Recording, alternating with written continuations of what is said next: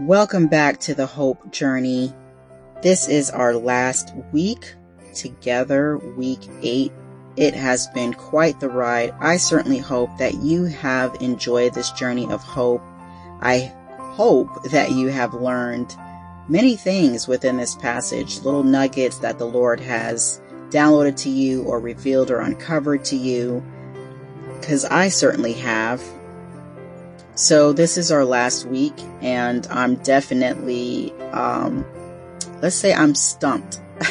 we'll say that. But, um, we're not going to delay. We're going to go ahead and jump right into it.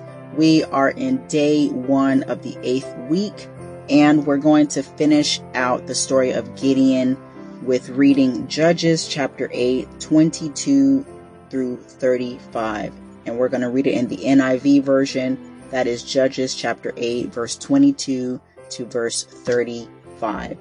And it says, The Israelites said to Gideon, Rule over us, you, your son, and your grandson, because you have saved us from the hand of Midian. But Gideon told them, I will not rule over you, nor will my son rule over you. The Lord will rule over you. And he said, I do have one request that each of you give me an earring from your share of the plunder. It was the custom of the Ishmaelites to wear gold earrings. They answered, We'll be glad to give them. So they spread out a garment, and each of them threw a ring from its plunder onto it. The weight of the gold rings he asked for came to seventeen hundred shekels, not counting the ornaments, the pendants, and the purple garments worn by the kings of Midian, or the chains that were on their camels' necks. Gideon made the gold into an ephod, which he placed in Ophrah, his town. All Israelite prostituted themselves by worshipping it there, and it became a snare to Gideon and his family. Thus, Midian was subdued before the Israelites and did not raise its head again. During Gideon's lifetime, the land had peace for forty years. Jerubbaal, son of Joash, went back home to live he had seventy sons of his own, for he had many wives. His concubine, who lived in Shechem, also bore him a son, who he named Abimelech. Gideon, son of Joash, died at a good old age and was buried in the tomb of his father Joash in Ophrah of the Abiezrites. No sooner had Gideon died than the Israelites again prostituted themselves to the Baals they set up Baal Berith as their God and did not remember the Lord their God who had rescued them from the hands of all their enemies on every side. They also failed to show any loyalty to the family of Jerubbaal, that is Gideon, in spite of all the good things he had done for them. Hmm. Let's just take a moment and listen to the verse or verses that the Holy Spirit is highlighting to us.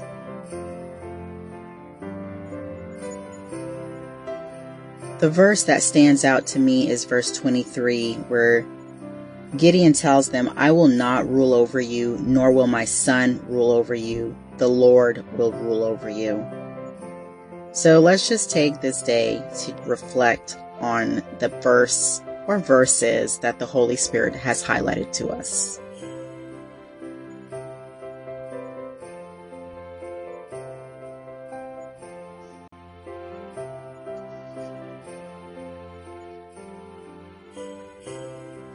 Welcome back to day two of the eighth week, our last week together. We are reading Judges 8, verse 20 2 through 35, the end of the chapter. However, we are going to be reading it in the voice edition. And it says, Then the people of Israel spoke to Gideon, Rule over us, you, your son, and then your grandson, for you have rescued us from the oppression of Midian. Gideon, refusing, said, I will not rule over you, and neither will my son the eternal reign over you. But I have a request to make. Each of you give me one of the earrings you have taken as plunder.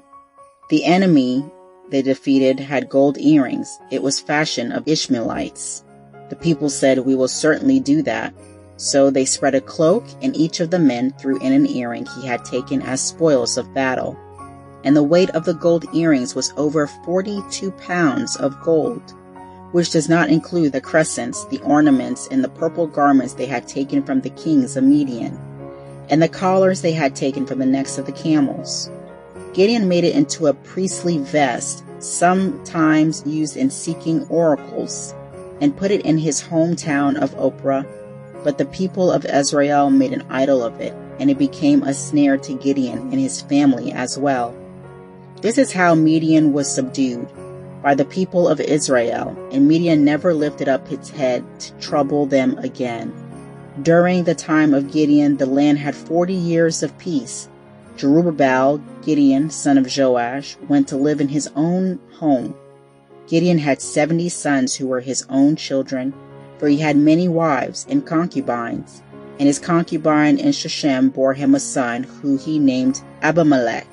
Gideon, son of Joash, died after many years of life and was buried with his father Joash at Ophrah, in the land of the Abiezrites. As soon as Gideon died, the Israelites turned away from the Lord, and they began to prostitute themselves again to the Baals.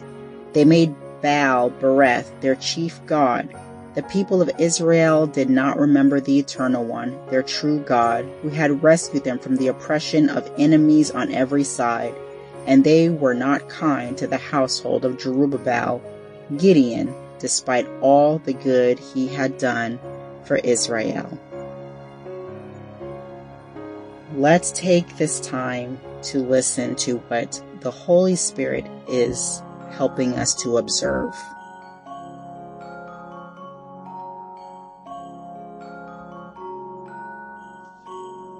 Here's my observation. I am shook. That's my observation. I am shook and shocked and a bit upset and just shaking my head. But first, let's, let's start with the positives. The positives was Gideon giving glory where glory was due and turning down the position to be a ruler, a king, but instead pointing the Israelites back to God. But then Gideon does something that he regrets, which I don't even understand why he did what he did or what he was thinking. But he makes them an ephod out of gold, which apparently an ephod is like a priest vest. And then these folks begin to worship it. My initial thought is, really? Really? Really? What is wrong with these people? but thankfully, Gideon lives a good life. I mean, 70 sons. My gosh. He was living, living it up. But then all desires break loose as soon as Gideon dies. 40 years of peace shot back into the past. It's like it's like they were waiting for Gideon to die so they could party. I'm stunned. Honestly, I'm stunned and I don't like the way the story ends at all. There is no happy ending here. These people are literally like God of the Israelites. Who's that? We have Baal Berith. And I did look up the meaning of Baal Berith and it means Lord of Covenant. So they'd rather make covenants with other deities than the God who delivered them from Egypt, the God who parted the Red Sea. Can we just take a few seconds to process this? Hmm, that's heavy. So let's just go ahead and process what the Holy Spirit has brought into our view to observe.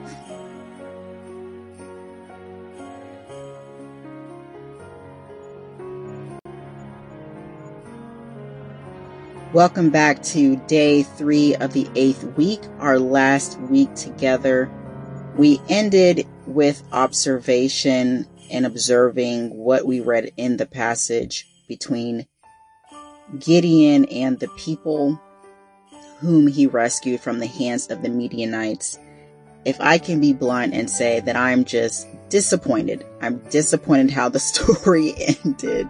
With the life of Gideon. I'm glad that he lived a great life, but I'm sad that the people just like they went loose. They got wild and I don't understand it. I'm just like, I don't get it. I don't, I don't a lot of things. so honestly, I had a hard time with this portion, with the application portion. And maybe you did too, and maybe you didn't. But I think like the only thing that I could get from this was the fact that Gideon giving glory to God, always pointing people back to God. And so I want that to be my life story of always pointing people back to God. I have learned very quickly in my work of fields when I worked was that if I was not careful to give glory back to God, I ended up taking all the praise and man, did that inflate my head and my heart and my ego. So I have learned to really bring it around and give the glory, give those praises back to God and never letting them to get to my head and reminding myself how I even got to work in the first place and how I even got to that career. Was because the Lord graciously anointed me in that field of work. And that's why I am the way I am. So I like that aspect. And I think that's really all that I gleaned from here because I could not get past the people. I could not get past the people. Like how they just lost it in a sense. They literally, oh my gosh, 40 years of peace. Like, did they get bored? Like, was life not good for them? I don't understand. There's so, so much that I don't understand. But you know what? I'm not perfect. I'm not going to act like I'm any better because perhaps if I don't know, maybe my circumstances would have kind of been the same if I lived in that day and age. I don't know. I really don't know what they were thinking. So I'm going to leave it there. And hopefully you've gotten some, some great nugget that you can apply to your life. But right now we are going to just take this time and pray. Lord, our Father who art in heaven, I first and foremost give you glory and honor and praise. And I thank you that you are the ruler, the king of my heart, the king of my mind, the king of my world. And with you, I am at peace. I am content. Lord, I don't want to ever have idols or anything that would take your place that would have me longing to leave you. And I hope and pray the same for those who are listening that if there is someone struggling with idolizing or there's someone struggling with drawing nearer to you or going deeper with you or trading you for something else that is not worth eternity. I pray, Lord, that you would just help them to break off whatever it is to come to your throne of grace and mercy and to humble themselves before you in their time of need. You tell us that we can come boldly to your throne. And so, Lord, I thank you that you are a gracious God. You have shown this over and over and over again in your word, especially with the Israelites, where I know for sure that I would have given up on these people, but you, Lord, love them too much to allow them to just be forgotten with altogether. So I thank you for that, Lord, that you do not leave us. Even when we leave you, that you are faithful and that you are always waiting for us to return, to be the prodigal sons and daughters. Thank you, Lord, for your mercy. Thank you for your love. Thank you for peace. And thank you that you are still within the chaos of our lives. In the name of Jesus, amen.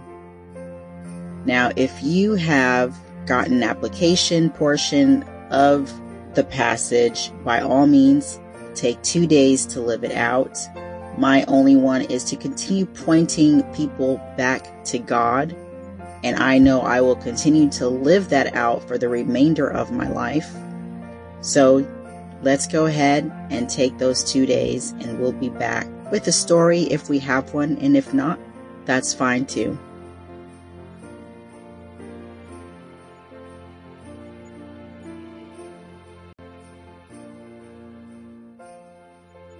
Day five of the eighth week, the last week that we will be together.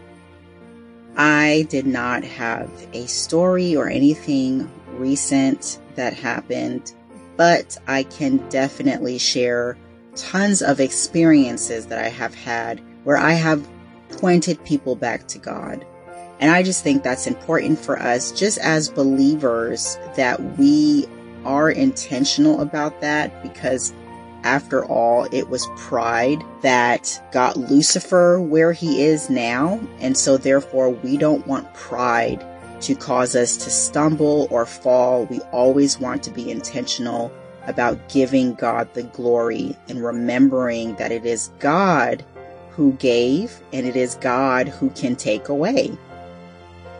So I will, though, share an experience where I didn't give God the glory and how I allowed my ego to get in the way and how that changed my life. So my story comes when I was in my teenage years and I remember there was a song that I loved and would sing quite a bit. It was called Testify to Love by Avalon. And I would sing that in my room. I would play it over and over again. I would imagine myself like on the podium at our church singing it, but I thought I could never because of the fact that I was just so afraid of being in front of people. But ironically, one day, the youth pastor came to me and said, Ruth, I would like for you to sing a song.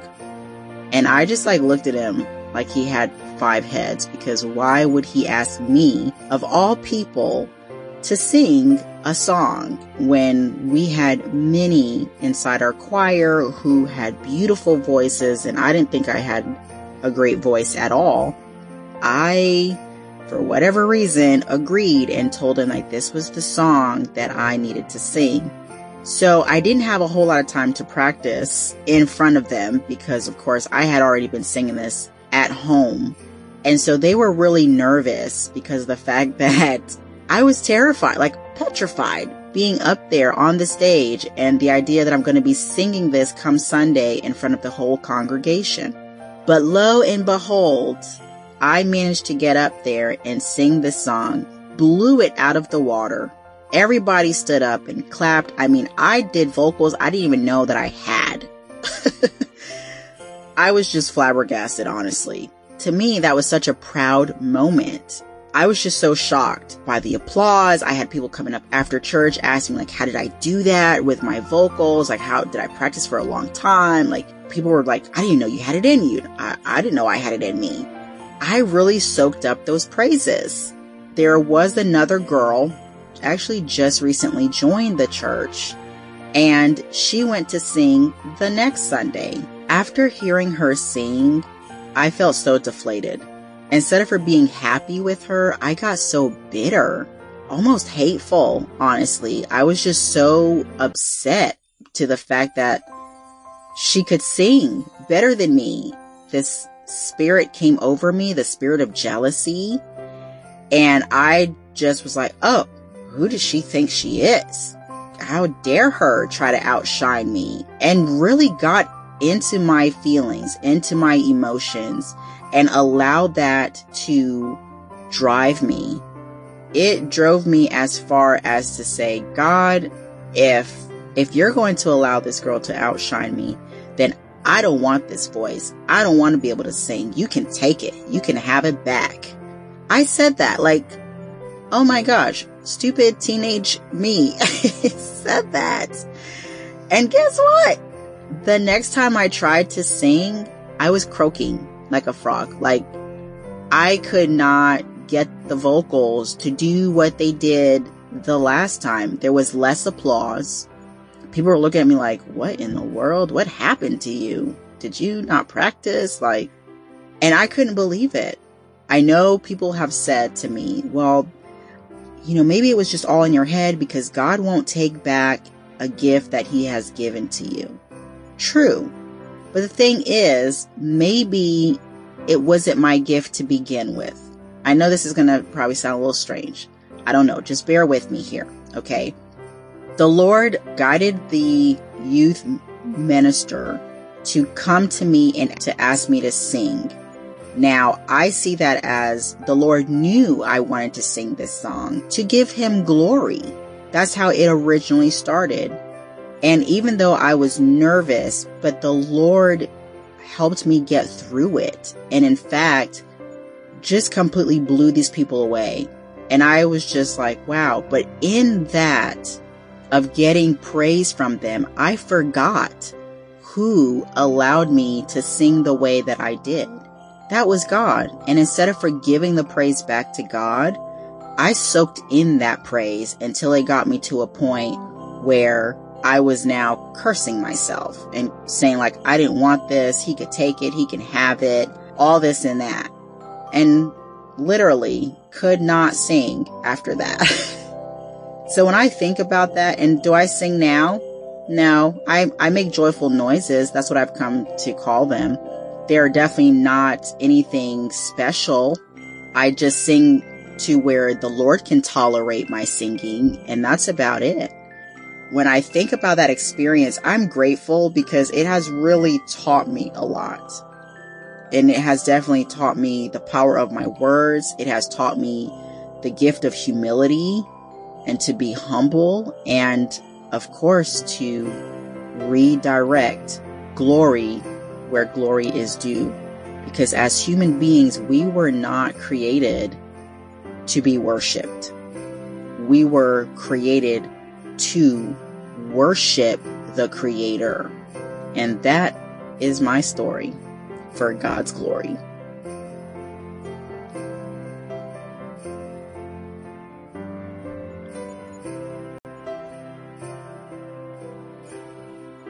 Day six of the eighth and last week together we are going to be reading our newsletter, I Hear His Whisper by Brian Simmons and Gretchen Rodriguez.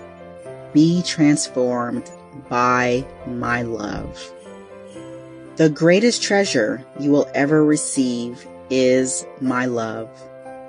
Drink deeply from this fountain. Let the cool waters of my love wash away every distraction and every temptation. Heaven is open for you to come and drink all that you desire. Come, my child. Be transformed by my love until all else becomes secondary. Live in this place of perfect love. The demands of the world are silenced by my love, every single thing weighing you down. Love brings peace and confident trust because it reveals my character. Love releases my mercy. It is a power that cannot be defeated. I have promised to transform you, to change you from the inside out, until you look and sound like me, the person of love. Allow my love to work deeper and more thoroughly within you. The change you long for will happen before your very eyes. My love has power to subdue and to conquer what troubles you. Today, I renew my promise. I will transform you by my love. I hope that you indeed were transformed, not only by the story of Gideon of hope, but by God's love for his people and how he sent Gideon who thought that he was a nobody to use him to save the Israelites from the Midians. I hope as you continue on your own life journey that you will remember that God loves you very much.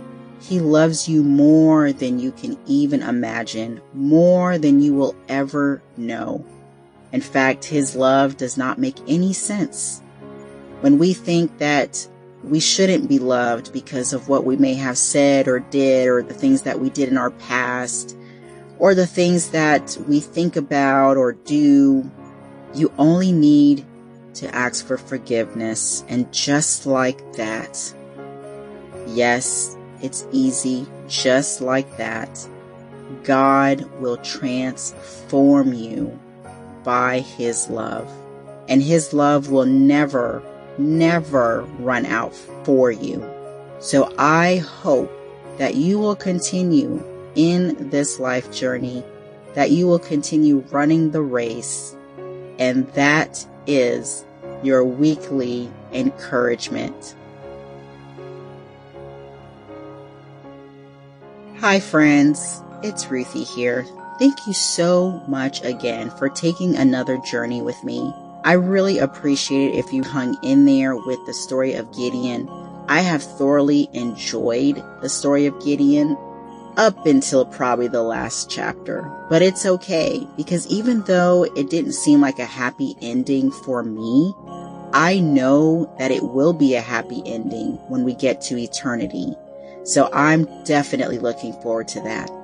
But in the meantime, I am being serious. God does love you very much and don't allow anybody to say otherwise.